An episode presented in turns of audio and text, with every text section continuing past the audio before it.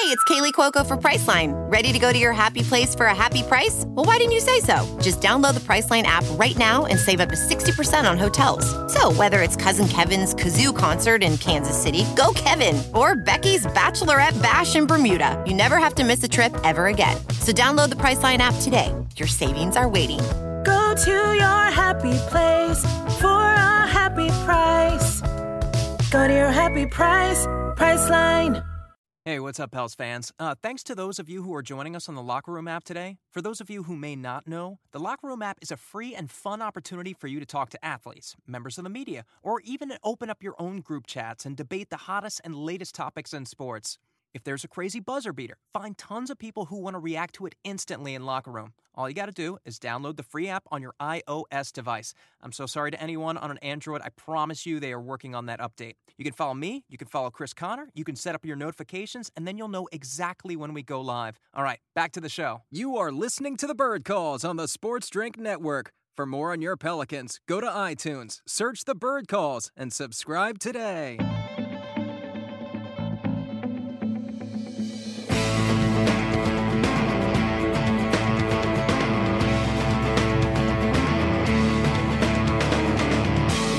And gentlemen, welcome to a very um, urgent impromptu edition of the Bird Calls. Joining me, David Grubb, are Kevin Barrios, Ali Kosel, and David Fisher of the usual cast of characters from thebirdwrites.com. Gentlemen, it has been a interesting day to say the least. We rise to the news that Stan Van Gundy has been fired as the head coach though they though they say mutual parting of the ways, um, that means you're fired. Today at three o'clock, David Griffin held his press conference to explain his decision. Uh, we all watched that in its entirety. Ali, as the editor in chief, first I'd like to give you the floor and give your impressions of David Griffin's performance. Well, we knew that Stan Van Gundy got hired, and then David Griffin spoke on it, and I feel like we didn't learn much from the 20 to 25 minutes of the interview. Um, I mean, I know that the basic reasoning behind the firing, according to Griff, is philosophical differences. That the initial fit on when Stan was hired uh, just looked, felt better, all the above, than to having the season transpire to ending up where we are now. Griff talked a lot about how you know th- th- these differences played a big part, but that he he still respects Stan one hundred thousand percent. You know, called him a great basketball mind. But he says it was a process that they've spent over the last month of this off season, where they discussed and discovered that you know they're just not on the same page. So I didn't personally like the response. Um, I don't know how you can't deduce that you won't be on the same page when you hire a person when you spend three months in in looking, searching for a head head coaching candidate when Stan already has a big reputation out there. You kind of know you should know what you're getting and how you'll fit next to him or you know work with him. So yeah, I just didn't learn much from Griff's in- interview other than leaving with the impression that you got to think some of these rumors were true on why basically he was let go. And I'm mainly speaking to, of course, the players or some of the players not getting along or seeing as eye to eye with Stan Van Gundy as one would hope.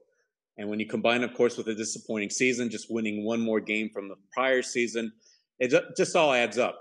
And I mean, the pressure is completely on them to start winning. And even though Griff denied that, hey, he feels like there's some kind of invisible clock ticking saying that he doesn't believe in it or hear it, there obviously very much is. Otherwise, you know, I don't think we would see Alvin Gentry coach for one year and get uh, dismissed. Same thing then with Stan Van Gundy. So no, the pressure is obviously on this front office to get it right, and so far they clearly haven't. Fish, let me go to you um, because this season you uh, have been consistent in saying, look, this was not the year to go all in. I think we all agreed on that. But now, coming from the frame of reference of the end of the season and where we were uh, in our thoughts then, not thinking that the coach would not be here for Zion's third year, and he will have his third coach now in three seasons. What is your impression of this season now? How does that urgency change, not just from winning, but setting a stage for the impression of this organization because this to me is not a good look to be in year three on your third different coach and have this disparate vision with both of your coaches it it, it raises questions in terms of if you haven't made the correct choice now twice out of two times you're about you're batting zero on two swings why should i expect at this point that you're going to make contact with the next swing? Um, and i i i am rapidly losing my expectation that that's going to occur um, I I was somebody who felt like Stan Van Gundy was a good fit for what the team needed. I thought that he was going to be here for two to three years. He was going to teach the young kids how to play defense, and then hopefully they would, you know, scratch their way into a playoff berth next year and the year after that, and then they would decide, hey, it's time to move on to the young, flashy, or the up and coming, or however that was going to be done to have to be able to say this is how the franchise is going to take the next step. And instead, what it looks like is it looks like dysfunction. And I can see I, I've I've read other folks say that you know they've identified that he's not the right guy, and so they're moving on. And we as fans should, you know, be heartened by that because he's not going to just continue to ride out his mistake. But it feels to me and all these discussions on the philosophical and all the rest of the pontificating from the top of Mount Olympus that we heard this afternoon, so many words used to say nothing. Um, is that what I got from that is I, I don't feel like he's still identified what it is that the team needs.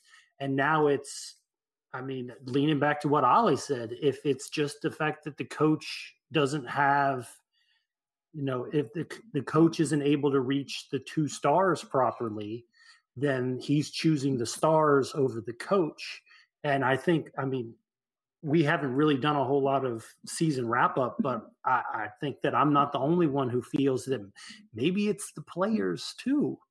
And stan van gundy's won everywhere he's hmm. been except here and why should I believe that that's a Stan Van Gundy issue and not the players that are on his roster issue?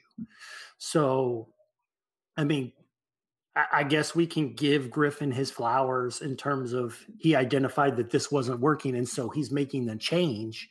But given his history running this organization, my concern is, is that while it's not working, I don't necessarily agree that he's identified the right thing to change he's just changing stuff. So let's just rearrange the chairs on the Titanic again and swing once more. So I am after this, I am less confident than I was, you know, a week ago of the direction of the organization.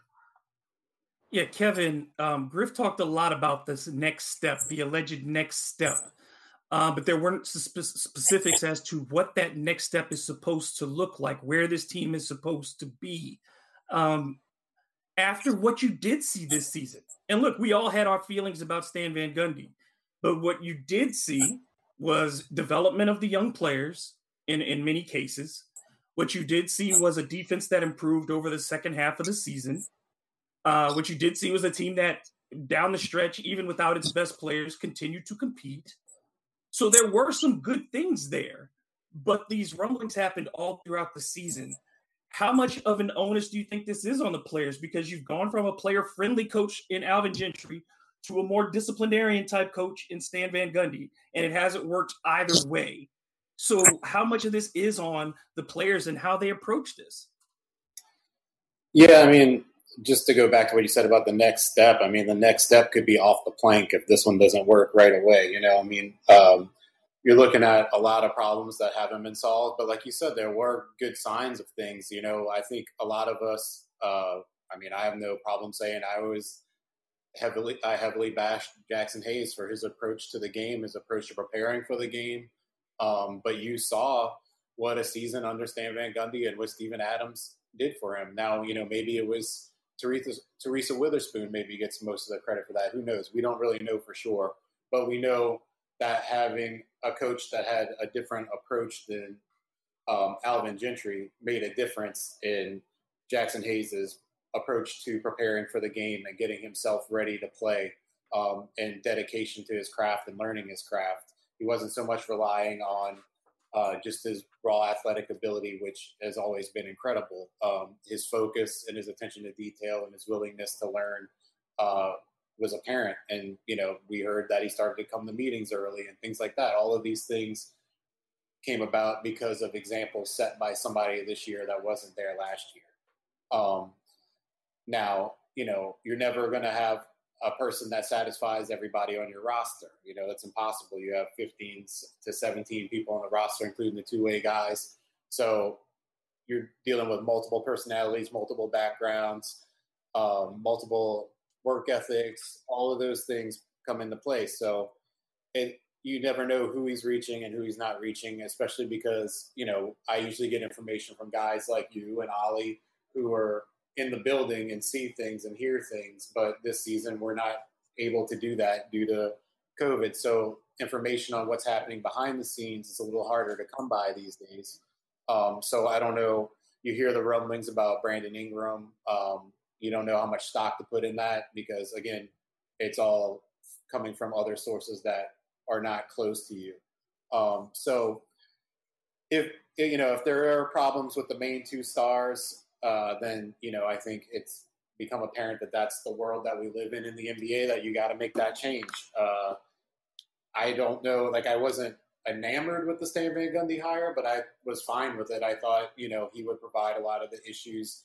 I think a lot of this stems back to the original sin of not making a coaching change immediately when when he came in, when Griffin came in, when he had an opportunity to hand over these young players to somebody who would be more focused on developing them, have more of like a strategic plan than more than the free flowing sort of uh, easy goes it um, attitude and environment that Alvin Gentry was running uh, in New Orleans. So I think a lot of this stems from that problem. And then, you know, you used to having this substitute teacher, then you get the disciplinarian filling in, you know, some sometimes people are going to buck, and uh, I think there's that. So, but if you're trying to build a culture of winning, and there's guys that don't want to put in the work, you know, you also have to figure that out. Is it you know, do I need to move some guys for other pieces? Those sort of things. You know, we've all said the roster's had its issues um, all along, but it's hard to know really who's at fault because you know, we have a GM, we have scouts, we have all of this, but all we ever see is Griffin, and all we ever get is Griffin saying "we" when it's something bad. Uh, so I don't know who necessarily made certain choices, who necessarily disagreed with other people. You know, we had that uh, time earlier where Griffin was saying things about the young guys needing to earn minutes. And so is Griffin dictating that Bledsoe had to play, or is he, you know, protecting his coach and making it look like it's him? We don't know. Um, so it's really hard to understand. And I really feel like we didn't learn anything in that press conference today, which has kind of always been the case with the David Griffin press conference, or, you know, in fairness to all sports press conferences, because people never really say anything of much value in those things that you can really take away something meaty, meaty from them. That's usually a, a rare scenario. But this one was particularly um, word salady and non committal and non informative. Um, so we just kind of have to wait and see for whispers to get out of there, um, agents to start leaking stuff, players to start making comments, uh, articles like the Tim Cato article about the Mavs that we saw the other day starting to come out, things like that. Then maybe we'll get a better picture. But um, you know, it, it's overall, I'd say it's a really bad look to change coaches twice in two years. Uh, I mean, we all laughed at the Pacers for doing it a couple weeks ago, so we can't now be like it's a great thing that we're doing it as well you know, I, like I said, there is merit to uh, identifying a problem and changing it, and not just sticking in it. Um, but I mean, you can't just be on Tinder looking for coaches. You know, that's just not uh, something that makes your franchise look good. Yeah, it to me, it's like if you were the general manager at McDonald's and you hired a night manager, and while that night manager was on shift every time, the place kept getting robbed. So you fired that one. Then the next guy you brought in, he was stealing meat patties out of the freezer at some point It's not the managers, dude. You're hiring them. And, you know, it's for Griffin to, for people to give him credit and say, well, he's correcting his mistakes. Don't make the mistakes in the first place. You don't have to go back and fill the pothole if you didn't make the the the you know the damage to the street already. And it's I think three years in, Griffin can't be making up for mistakes. He was given too much. Um, Ali, let me get your thoughts on that. Well, I was actually going to ask you for your impressions because, David, you haven't spoken up. Why don't you talk about it? Because I heard you on a radio show earlier today and you hit directly on these points well, and I completely agree with them. Yeah, I mean, look, since Griffin got here, everything, his path has been laid straight for him. He's been given every resource that he's asked for. He's been given all the leeway and benefit of the doubt that he could ask for. He has all the power he could possibly want. He was given a number one pick. He was given the Anthony Davis asset. He was given the Jrue Holiday asset. And you look at where this team is now, it's not better off than it was two years ago. And in politics, that's the simple thing that they always ask during, a, during an election. Do you feel better off than you did two years ago? The Pelicans are basically in the same place. You have an elite star, you have a, a very good player next to that elite star, and you have a team that you have no idea what direction it's going in. David Griffin was supposed to change all of that. And then when you look at it, when people, when to me that that when Kevin talks about word salad, and I've used that phrase as well. With Dell Griffin, you got, I mean, Dell Demps, excuse me, not putting them together, maybe that's kind of uh, a Freudian slip. But with Dell Demps, you got nothing. You know, Dell said nothing. He didn't, at least he wasn't bullshitting you. He just said nothing. But every time Griffin talks, it feels like he's trying to sell you. And when he goes in and says, we need the fans to be all in, and we need the players to be all in, and we all need to be all in. First of all, we've reused that one already here in New Orleans, and it didn't work. Second, when you talk about that, you're the guy who says you came to sell it culture. And he keeps talking about this family stuff and all that. And that is not the world of sports. That's high school. That might be college. But in professional sports, guys aren't looking for a family. They're looking for a winning situation. And that's not what the Pelicans are right now. Fish? I agree. I mean, it's like I, I, was thinking about when we look back on whatever decision is going to be made, you know, let let's say like fast forward to this point next year, right? We're going to backfill the narrative of either it was a terrible decision and a terrible process and whatever if the team was bad and the culture's not there or the team's going to be winning and we're going to say hey look this was you know a great decision et cetera and you backfill the narrative that way if whoever coach they select you know comes in and turns things around. And it might just be a simple thing of the mm. fact that finally you know the roster fits better and you know that really unleashes you know your star players et cetera. And however we're going to do that, all of the sports stuff backfills, you know, the narrative to the result. And I mean, that's what we're seeing. Ali had mentioned the the Dallas piece um, on their front office issues, like, and th- that's, I mean, Griffin's going to be judged by his results at this point because his ability to f- hold a flowery um, press conference has already grown tired quickly within 24 months. Um, and honestly, his extreme desire to hop in front of the the cameras and talk comes off as incredibly vain. It doesn't come off at all as some kind of accountability that he is demonstrating. Um, just pure vanity at this point because he's always in such a hurry to get in front of the cameras to explain why the decisions that he's made we need to do this and we need to do that. Well if he's the one ultimately that's making these decisions or he's the one that's supposed to go into gayle benson and convince her that these are the decisions that need to be made. Um, and while they're coming with her approval he's the one making them. I don't i don't see a a situation of accountability, a, a, cli- a climate of accountability in this roster, in this franchise.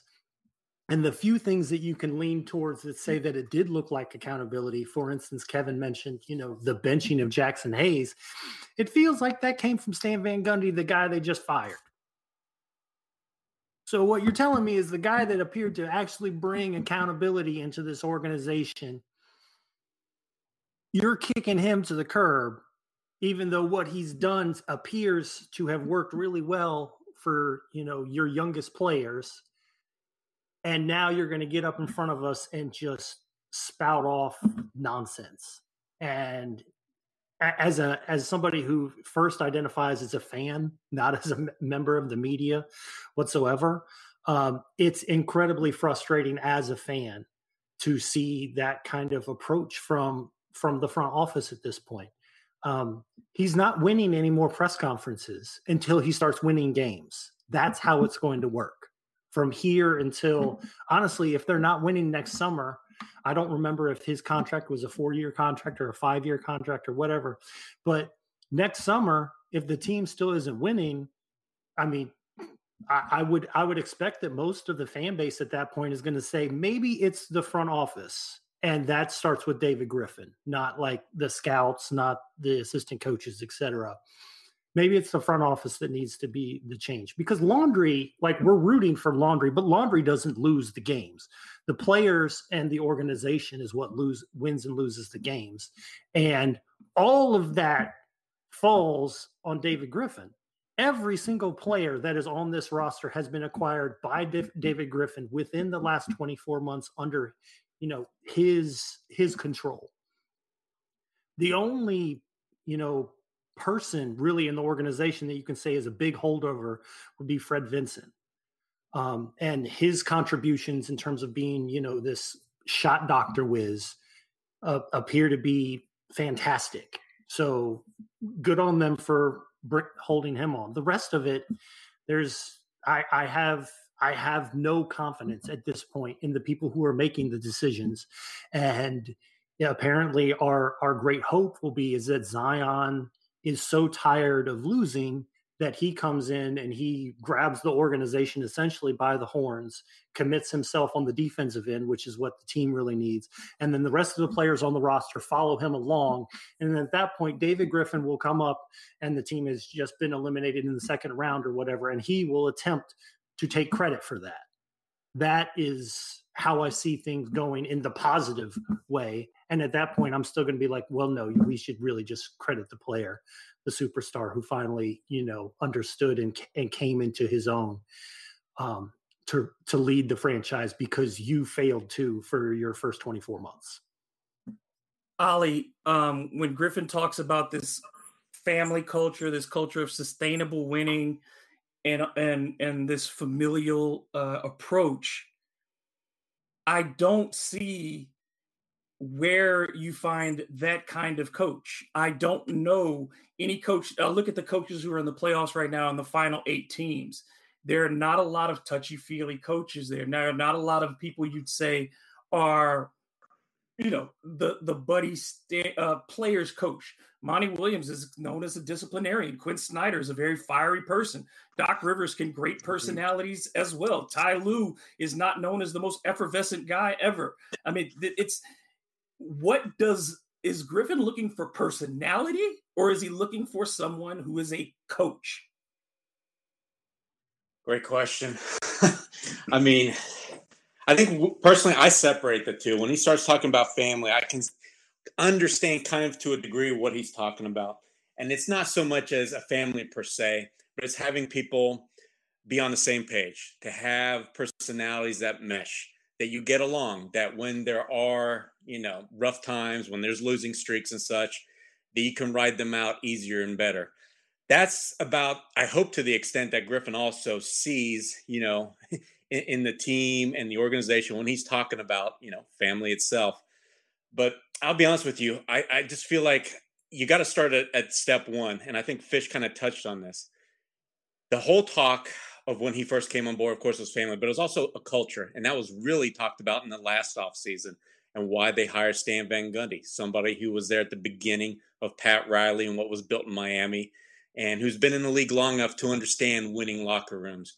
So when you talk about culture, and then of course you're seeking sustain, a sustainable winner, sustainable success, what that screams to me is you're going to have to at least give some things a chance. And so if you give, if you think it was fitting to have Alvin Gentry continue over, even though most you know general managers slash presidents, whoever take over a front office, like to hire their guy right from the start, that didn't happen.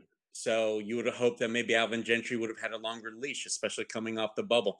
That didn't happen.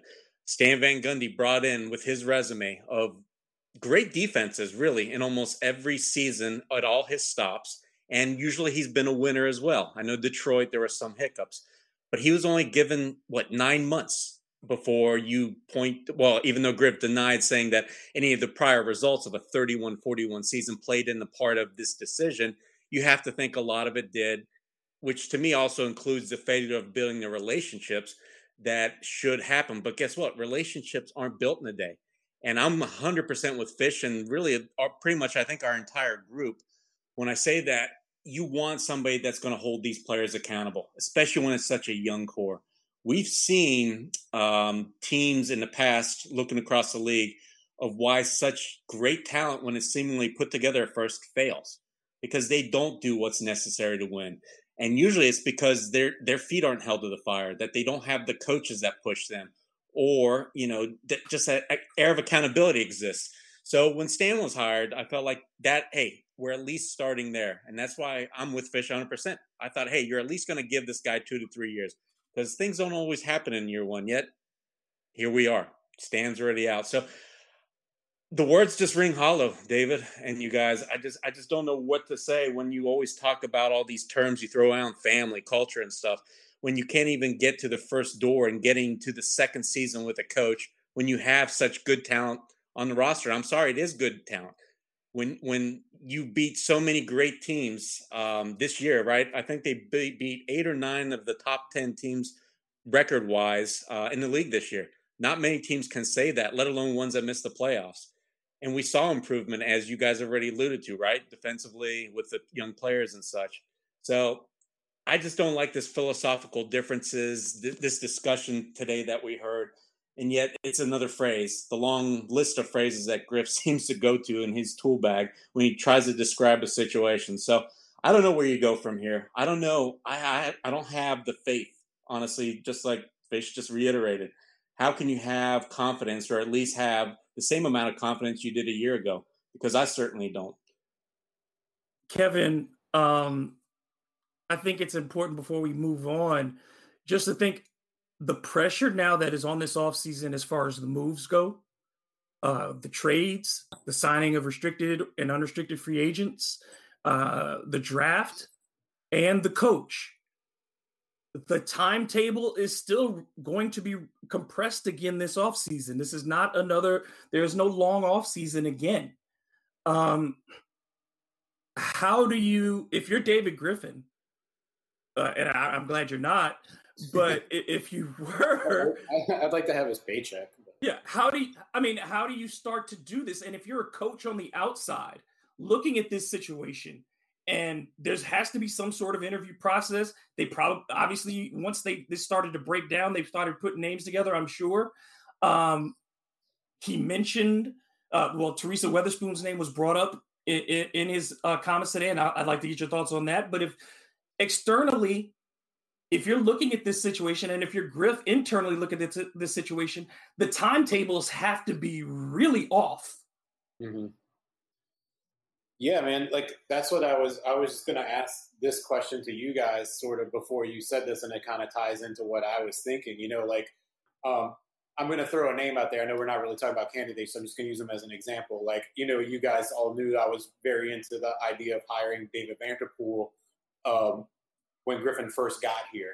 And I thought that was the time to do something like that, where you have a guy who maybe isn't like this X's and O's genius or whatever, but he's going to grow with the team, and he's been noted by star players and key players as being really important and as developing them with skills, but not only as skills, but as people.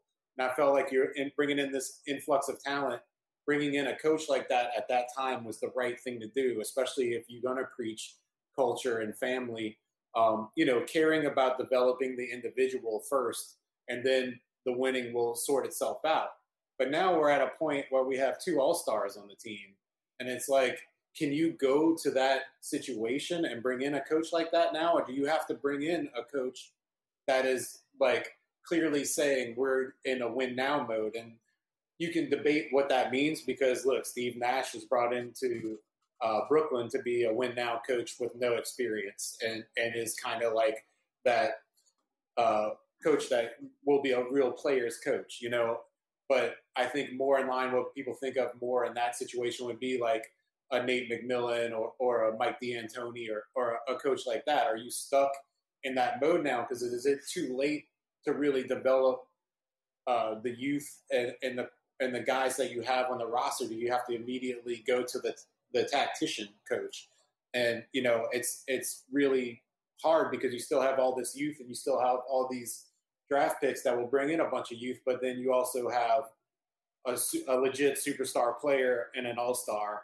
And then, you know, depending on how you feel about Lonzo and whether he's brought back or not, another very, you know, possibly high end, high quality player already in the mix. Um, so it's an interesting thing and i just don't really you know I, I, never really had much you know you guys also know i never really had a lot of confidence in david griffin. I, I wasn't high on him at all before he was hired.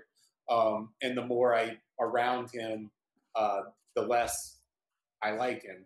Um, so i just don't have a lot of confidence. And then when you're talking about those coaches like mike d'antoni um, these bigger name coaches they're going to have a lot of opportunities. There's a lot of openings in the league right now, and you're looking at a an organization that just looks like, you know, it's being run by clowns. You know, they're turning over every year. Why would you go in that situation? There's no patience. There's no support for you um, because they're firing you after one bad season. In, in a season where you didn't even have an off season, you didn't have a training camp, or, or in a season that was broken apart with a huge gap, and then you're in a whole other situation in a bubble uh, in terms of what Alvin Gentry went through.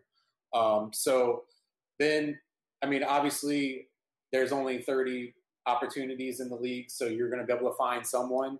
But are you going to be able to find the right coach for that for the situation that you want now because of the way you've acted these past two years? I don't know. I think it's a, a really hard question to answer, and I mean, I don't know how you guys feel about what the direction should be without necessarily naming names. But do you think you need a veteran coach? Do you think you need a coach that's played in the league recently? Or do you need think you need a coach that is going to focus on developing and let winning sort itself out later? That's a great question. Um, I'm gonna turn that one over to you first, Fish. Um, what is the? Let's not do names because it's still really early. But what is the profile now? Because this is possibly the most important season, literally, in the history of this franchise. If you go three seasons and you don't make the playoffs with Zion Williamson in an expanded playoff era, where you're getting 10 teams from your conference, 10 out of 15 are making the playoffs, and you don't get into that group a third time, it's over for everybody. So how how do you how do you identify whether you're going to get a young, inexperienced coach and then try to get them coached up and get a staff assembled by the time you're ready to go to the summer league? Are you going to have somebody who's able to evaluate players off the top this roster that you currently have, and how much input will that coach have on who stays and who goes? What are you looking for? Uh, I'm gonna I'm gonna answer this in terms of from what I heard today what I think Griffin is going to look for. Griffin's going to look for his own um, job security, number one. So that probably means that he's going to hire a young coach that he can impose a staff on because it sounded like what they wanted to do is they want to keep a lot of their staff together, which means they want to hire a coach that they can tell what to do. Um, and some of the reports, um, the one that we're discussing right now, um, in Bleacher Report, that you know he want Griffin in the front office will have hands in terms of rotations and who plays when, et cetera. So all of that and the fact that hey if you hire a young coach it kind of gives you the excuse of oh it's his first year and he's going to grow with the roster et cetera which would have been a great decision to make two years ago um, so he's going to give himself some more runway and i fully expect that they're going to hire somebody who hasn't been a head coach in the nba yet um, but is one of the rising shiny stars um, in the assistant ranks. Um, and I won't go, you know, over any of the names, but people, anybody that's on, you know, Twitter and read, our articles, etc., they know most of the names. Um, it's, you know, the lead assistants and flashy young assistants on most of the good coaching staffs around the NBA. Um, so that's what I expect that that the front office is going to look for in terms of they're going to want somebody that they can impose a staff and to a to a degree a rotation on who looks at New Orleans as a good first step because they're going to be able to link up with two great players in Zion and Ingram and if we can just convince them to play defense then you know the team should be competitive. That's what i expect them to do. Is that what i think they should do? No. Um, I think that they should hire the best coach that they can for the job. Um, and a lot of those guys are going to be guys that don't, guys or women, are going to be are going to be people that don't want to have the front office's hands so much on the coaching coaching end of things. And that was something that I think we heard from Stan Van Gundy early on was that he wanted to be the coach and he didn't want to have to deal with the front office stuff in terms of you know what players are on the roster. That's up to griffin. And it sounds like that that wasn't necessarily the case later on in the season where griffin wanted to have his hands in and stan van gundy might not have appreciated that. So if that's the case and that's kind of the situation. Like i said i expect that the pelicans are going to go after you know a young coach that the front office can impose on a little bit of what they're going to do and hopefully it works out and we can backfill that it was a great decision later. Um, and you know one of the first ways to do that is to make sure that they release this big list of all of the different coaches that they've they've interviewed. Um, but i mean who knows if that's going to work uh, because they just oh man all, all of this seems so unpredictable at this point, except for the fact that Griffin is going to deflect blame if it fails, and he's going to try to accept flowers if it succeeds. And that's that's how I'm approaching this franchise pretty much from here until he's he's not running it anymore. Ollie, um, uh, when what message has Griffin sent really to this locker room now? Because you do have this this group of young players predominantly. Um, none of them have experienced winning in the NBA. Uh, they are now seeing their third. Some of them will be seeing their third coach. Some will be seeing their second. Um, if you're the Brandon Ingram, you, you're on your fourth head coach in your career. Lonzo Ball, fourth head coach. You know, third or fourth head coach in his career. So you've had these, you know, dramatic changes, and then you also had the same complaints last year. Alvin Gentry basically saying, my hands are tied when it comes to minutes. My hands are tied when it comes to certain players. Don't ask me about that. And then this year, same thing. We saw it. I cannot believe for one minute that Stan Van Gundy wanted the lineups that he had to run out every night. It didn't sound like that from Stan. It didn't sound like that from from Alvin the, the previous year. If you're going to be that hands on it from management on that next coach. Even a young coach may say, I can't take this failure knowing what the pressure is urgently, that Zion could decide not to take his extension and be and, and go into restricted free agency. All those things you have to build a relationship with Zion, build a relationship with Ingram, build a relationship with Griffin, figure out what you're going to do with this roster, put to get take this staff that he's given you and get to know them. What I mean, this has to feel like chaos in that locker room. I think it does, but I also think that keeping Stan would have ensured further similar chaos. Because I had learned, I think we had learned about Brandon Ingram and SVG having differences of opinion, we'll call it that. Like I want to say about three months ago. So none right. of this, what's come out over the last month, is any kind of a surprise to me. So from this perspective, I think actually moving on from Stan Van Gundy is kind of the right move if you want to actually send, not send a message, but to make sure that the, the this young core that you have hopes of still turning into a winner and keeping, of course, but turning them into an eventual winner, that they stick around. I think had they brought Stan back, I think that would have been the worst, maybe worst case scenario, especially for some of these players like Bi. So from that standpoint, but overall, your message is correct, David. I think when you have a bunch of young, talented young men, a group that has not experienced winning on this level, that consistently see a coach come in and out the door, that guess what? It's not going to build any greater accountability among them. It's hard to foresee a great leader or several good leaders rising from those type of ashes. So from that standpoint, no, it's terrible. Um, but you know, like I, I really think his interrupt were... you real quick. It just feels like what you're creating is a is a is a culture that's more ripe for selfishness. Because if I feel like as a player, yeah. I'm going to outlast this coach. My contract it may maybe two more years or whatever, but we haven't seen a coach make it two years. I got to get mine because I got to get my numbers up so I can get out of here if somebody can pay me. And and I think that that for a lot of guys who are not Zion and Brandon Ingram who are secure in their place in the NBA, if you look around and you see instability all around you, then you're going to protect yourself just the same way as Fish said Griffin is going to protect his himself. No, I completely agree with that argument, but I feel like because of the hire of Stan Van Gundy and then the philosophical differences, and then I, it always felt like to me Stan's hands were tied and mm-hmm. it really showed up when Jaxson got initially hurt, and Hernangómez, who was the third stringer, jumped in ahead of him, and voila, first game he played better than Jaxson had the first six weeks of the season. And I remember asking Stan, "So is this going to make you reevaluate your rotations or something along those lines?" And he said, "That's a great question. Yeah, I think we'll have to go back to basically the drawing board or something along those lines." So it clearly wasn't reflecting that Stan's 100% here driving the bus.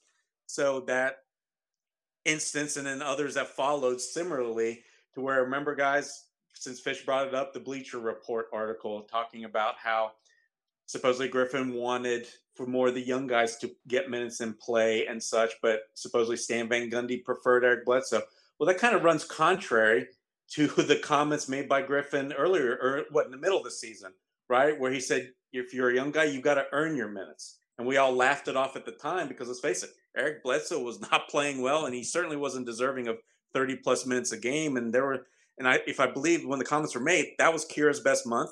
Uh, Nickeil was really rounding into form before his injury, uh, that ankle injury and such. So nothing's ever made sense to me. So for me, just to simply point and say that a hiring and firing of a coach is bad on locker room, yes, David, we know that we've watched, like, for instance, the Wizards, right? The Gilbert mm-hmm. Arenas Wizards or the Clippers when they had Odom, Maggette, and all the other young guys.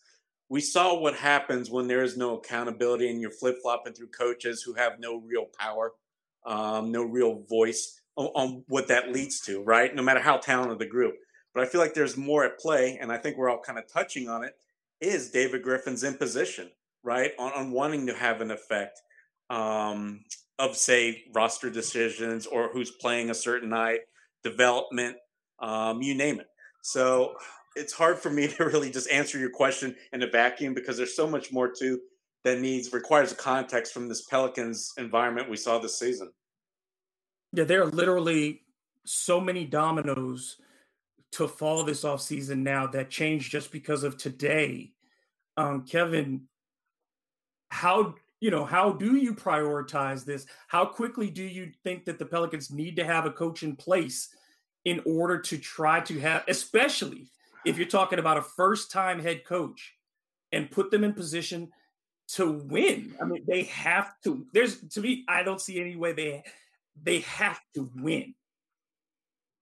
Yeah, I mean, I think it has to be a super high priority. Um, you know, especially like you said, the offseason is going to be short again. So the faster you can get that guy in here, building relationships with his players, uh, figuring out rotations, starting to have some say if he gets any say in roster decisions, um, things like that. I mean, that, that's imperative because, like you said, you know, like this is like Nick Anderson at the free throw line. You know, this is like he missed the first two. You know, is he to, if he misses the next one, you know, this franchise will be crippled for years and years and years again because it'll be another superstar asking for his way out because we built a disorganized, uh, dysfunctional franchise. And, um, you know, so like you, while they invested a bunch of money in the facilities and in the coaching staff and all of that, if it, if from the top down, from the top, it's not stable,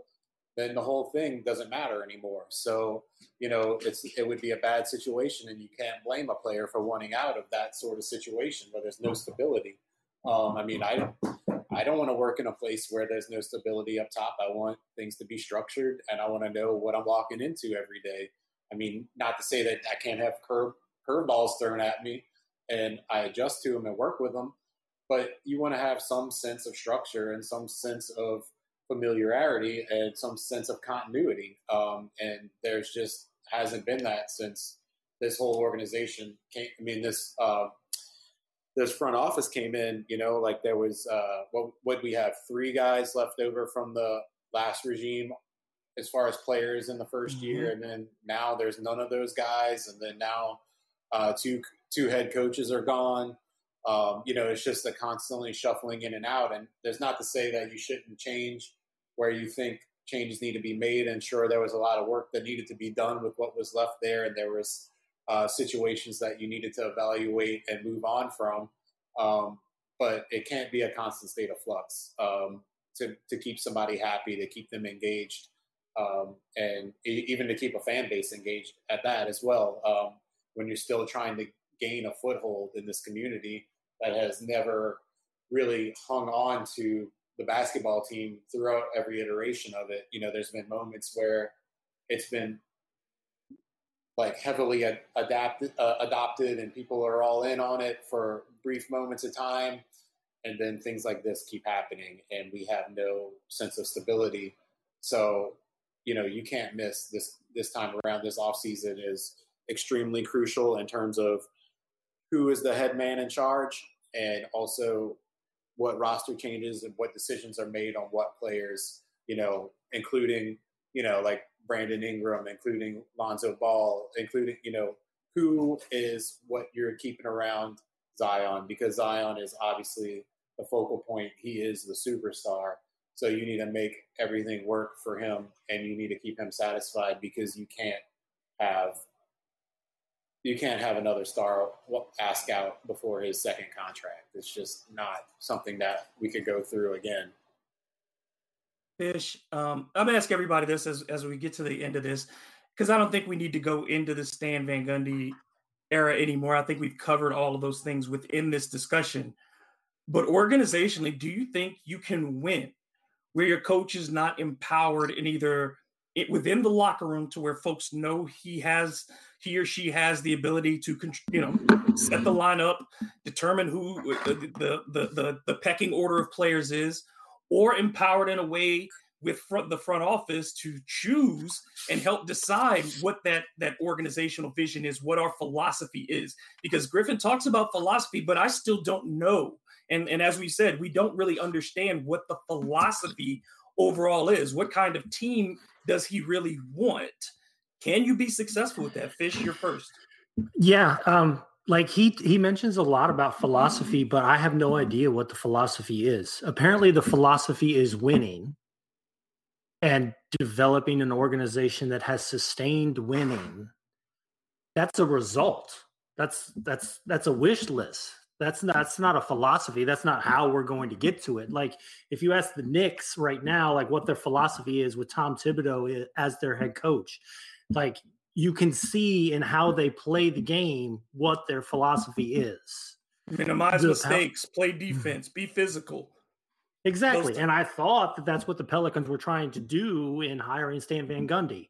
We're going to minimize mistakes. We're going to get back on defense. We're going to box out. We're going to dominate the glass this is how we're going to build. And now he's saying there's a philosophical disconnect between him and Stan Van Gundy.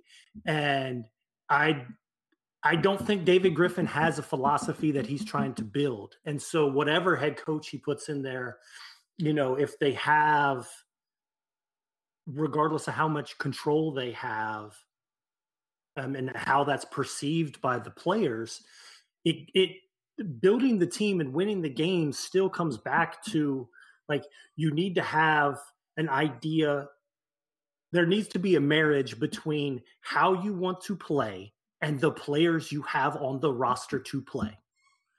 And the Pelicans, up to this point, have not fully demonstrated that David Griffin, whose job it is to pick both of those things, the players and the coach, i.e., who we're going to play and how we're going to play, and get those things to link together. And so when you look at, you know, how he he mentions philosophy and etc. What is the philosophy of the team? Can anyone define that? Winning isn't a philosophy.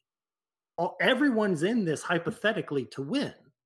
That's not a philosophy. Sustained growth. That's that's not a philosophy either. We we want to continue to win. That none of those things is a philosophy. How are the Pelicans going to play basketball? How are you going to get the players that are going to play that style of basketball and fit in that kind of system? Or can you just get enough talent and you can get a coach that's flexible enough that he can he, he's flexible to the talent that's that's available that he can, you know, adapt a system that will work with the talent that you have on hand um, and I don't, I, I don't, I don't see the vision right now. And you look at the roster and how it's constructed and how many players they already have under contract. Um, and then you know the few players they have that are approaching free agency, none of those those players mesh into any system.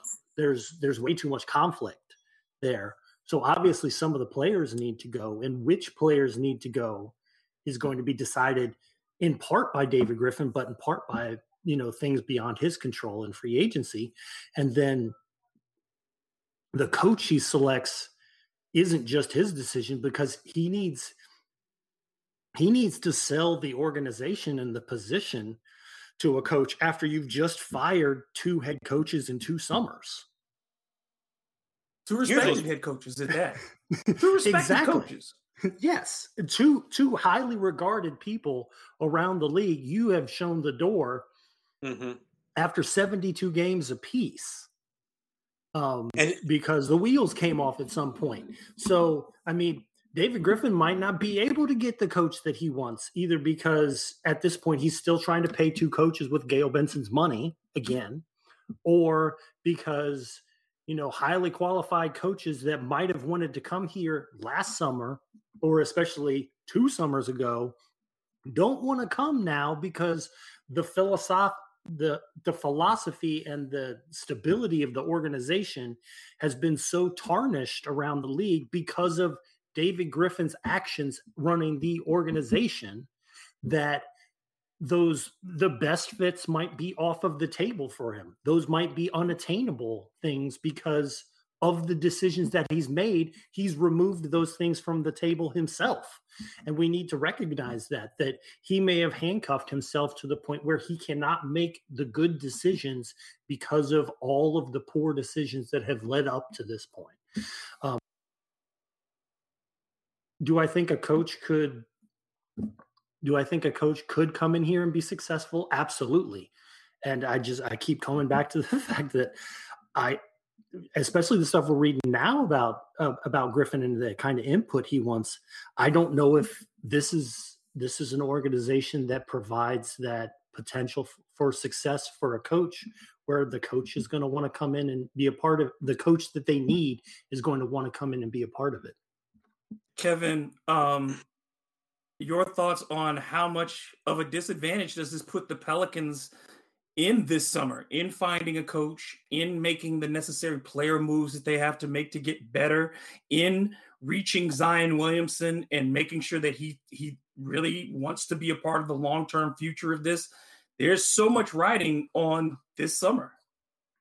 Yeah, I mean, I I agree with all, pretty much everything Fish just said. I, this really reminds me of that era in the office where Michael and Jim were co-managers, and like, you know, they didn't understand if Jim could fire somebody or not. You know, it's like you can't have these two people that are kind of at the same level doing the same job because, like, you know, if you hire somebody to do a job, you got to let them do that job. You can't be a guy that's constantly interfering in the other person's work. And then it opens up opportunities for people to go back door to a guy who's above them to have influence below. You got to let the coach coach, especially, you know, think about this in any job you've ever had, you know, um, like I've worked for design companies, I worked for publications, you know, I get hired to do the graphic end of something, the graphics on the end of that, whatever spectrum that is and I'm hired by somebody who's like an editor, right? But they've never done my job and I've never done their job. So if I did something, I always trusted that they would do their job editing it and I would just agree with what they did because they know better because that's their area of expertise and I have not done that job. And then I would expect the same on the graphic end. Whereas like if I'm designing something, I'm certainly open to input but I, I don't want to be dictated by somebody who's not done this job before, you know, and I feel like David Griffin has never been a coach. You know, it'd be one thing if we're talking Pat Riley, we're talking um, Phil Jackson or, or somebody like that who's actually coached and is dictating things to the coach below him. Uh, maybe I could understand that situation more and maybe coaches would be more open to that. But you're not. You're talking about a guy who's been kind of gifted every opportunity he's had with great luck, you know, winning lotteries, having LeBron James want to come back to Cleveland, having Anthony Davis trade package, Zion Williamson lottery pick, all of these things, but never been a coach, never done the job, and then he wants to tell you how to do your job. It's pretty off-putting for a candidate, I would think. Um, and I, I mean, I wouldn't want to work in that environment, and it's uh, I think it just creates a lot of issues that don't need to be there. If you have confidence in your coach, let that coach coach. You hired him for a reason. Let him see his vision. If you have some input on things, send it his way, but don't dictate that he does something a certain way. Let him play it out. Let him figure it out and see how it goes. Because, like I said, you're just opening the door for players to undermine that coach by going over his head to you um, and trying to have things changed and force things on that coach um, and just all the other problems it creates. I just think it, it could be a really toxic environment, and I, I think it's something that they should definitely steer clear clear of. You know, Ollie, I'm in with you on this one. Um, how how quickly do you think they move on this, and is it more likely?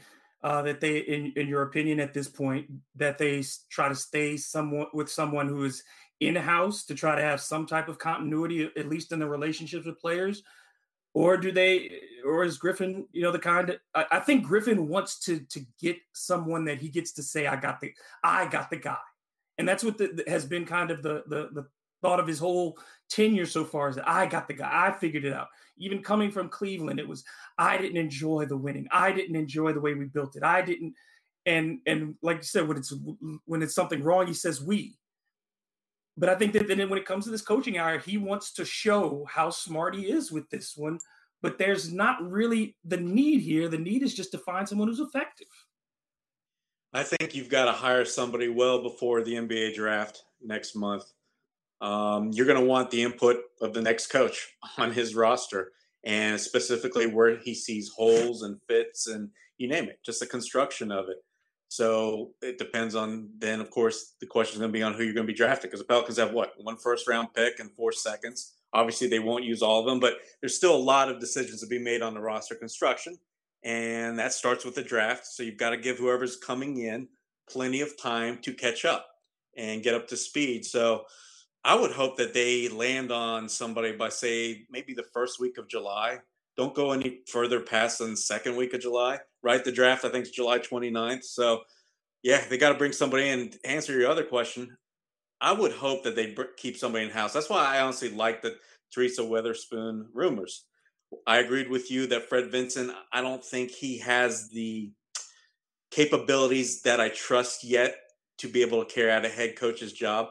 But I do feel like we've learned enough about Teresa to where you would feel confident that she would be able at least to do uh, big important parts of the job well. She's very connected to probably everybody in this roster, but we've specifically heard instances with Zion, with Kira, and several of the other young guys, especially the developmental guys, because that's how she started here. Her first year, she was a two way player coach, if you guys may remember. Mm-hmm. I think that's important. I think that's the number one thing. If that's one thing we learned, Brandon Ingram seemed to have his worst defensive year of his professional career, and I don't think it it it it coincides, or I think it coincides well with his relationship with Stan. Right, what was going in from Stan's mouth to Brandon's ears wasn't always being connected, and I think it showed in his play. Right, so that's very important. But here's the problem: you you would think that maybe you'd want to keep somebody in house, and Kevin and I think even Fish alluded to it. You want to go with somebody younger, maybe that somebody you can force more input on. But how do we know that's where Griff wants? Because I feel like his two years, we've seen nothing but polar opposites take place. You come on, keep on board Alvin Gentry, one of the biggest players, coaches out there who is offense oriented. You go then to the other extreme, you go defense with a guy that's a traditional guy. So that right there, there's a huge disparity. Then, of course, we read this report from Jake Fisher, Bleacher Report, saying that he indeed, Griff, wants his input. But yet, guess who he wanted to hire before Stan? His first two choices. It was Doc Rivers and Ty Lue. Those guys aren't going to be taking whatever Griff has to say and basically allow themselves to be dictated by it. I don't see that. So I have no idea, based on everything that we've heard, on which direction he should go. My personal instinct is, like I said, Teresa Weatherspoon, but I, I just don't know, guys. I mean, I don't know how you can feel confident in any potential candidate, considering, like I said, all these things that we've learned so far about Griff's wish list and actions and who he's hired.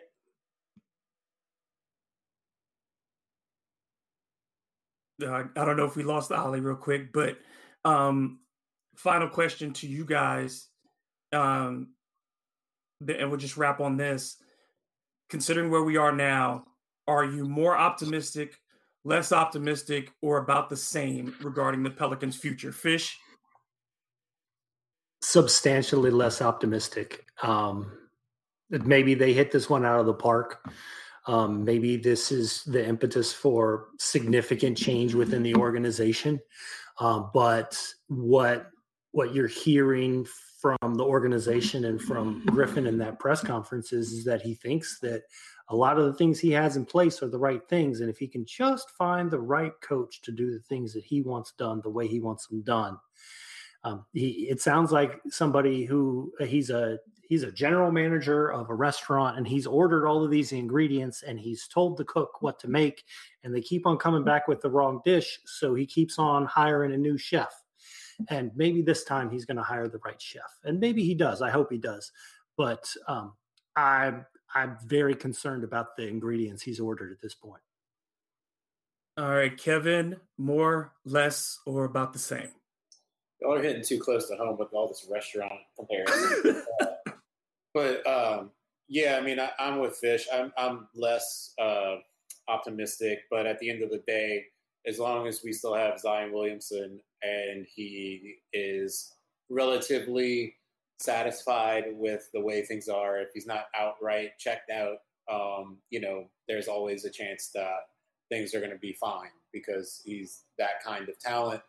Um, so you have some leeway and you have, you have uh, a little range to fuck it up a little bit. Um, but I definitely am less optimistic. I mean, I, I just don't have a lot of confidence in David Griffin. I, you know, you, you guys have known how I felt about him since before he was even hired. So um, it just, and that has gotten worse and worse as we've gone along. Not to say that I don't think there were good decisions, good picks, and things like that. I just overall the the aimlessness, um, the the lack of direction, uh, just how I just feel like I'm, you know, talking to a guy who's trying to sell me a handkerchief he wiped his head with while praying on a late night TV show.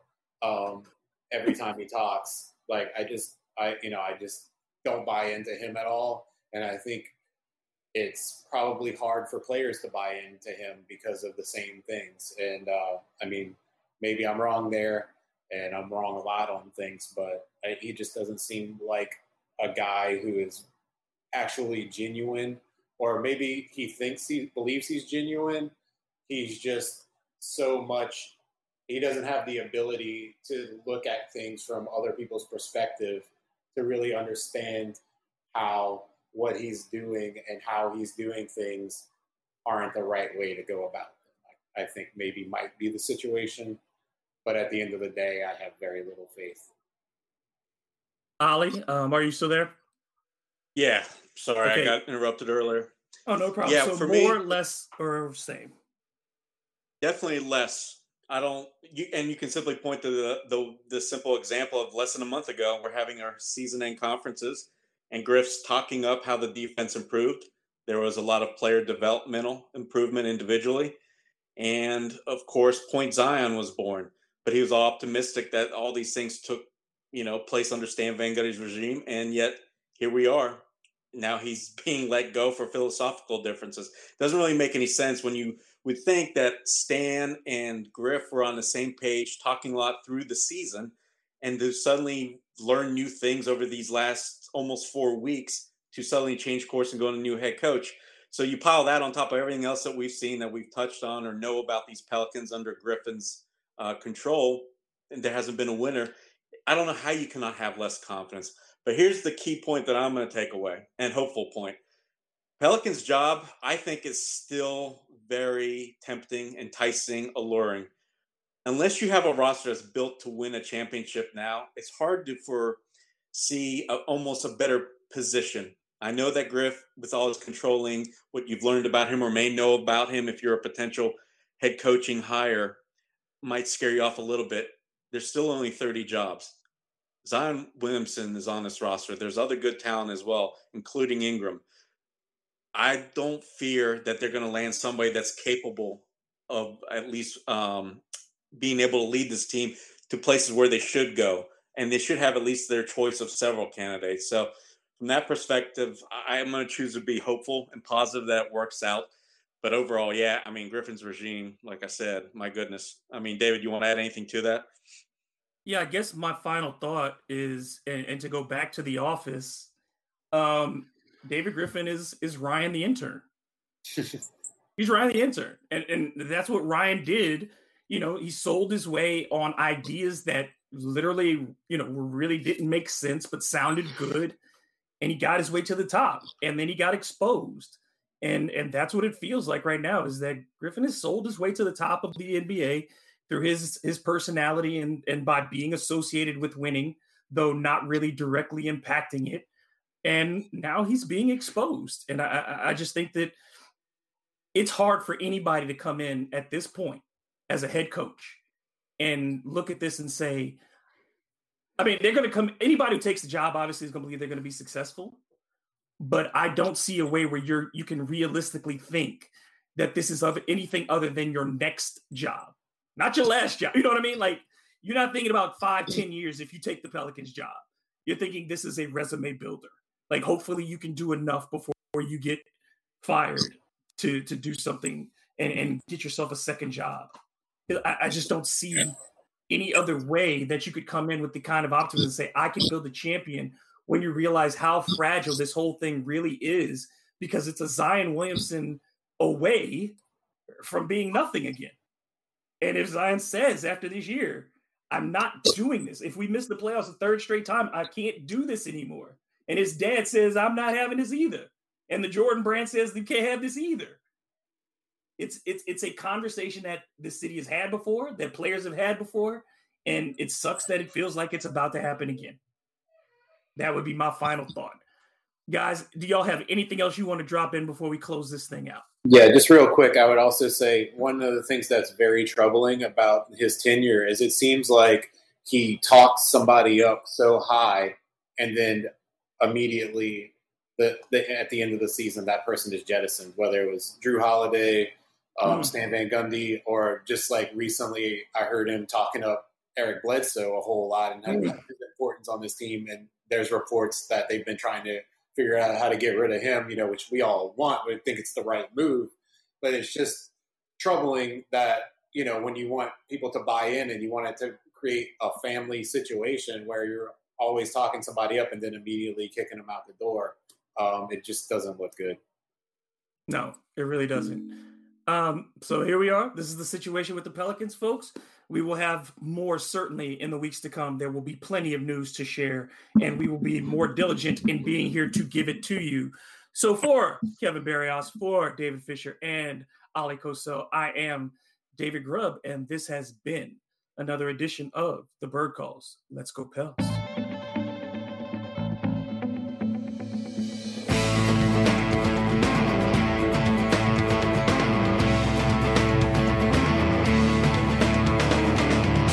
You for listening to the Bird Calls on the Armchair All American Network. If you like what you're hearing, please take a moment to rate us on iTunes, retweet, share with your friends, and most importantly, subscribe today. Some people just know the best rate for you is a rate based on you with Allstate, not one based on Carol. She's more focused on hitting a high note than the car in front of her. Why pay a rate based on anyone else? Get one based on you with DriveWise from Allstate. Not available in Alaska or California, subject to terms and conditions. Rates are determined by several factors, which vary by state. In some states, participation in DriveWise allows Allstate to use your driving data for purposes of rating. While in some states, your rate could increase with high risk driving, generally, safer drivers will save with DriveWise. Allstate Fire and Casualty Insurance Company and affiliates, Northbrook, Illinois.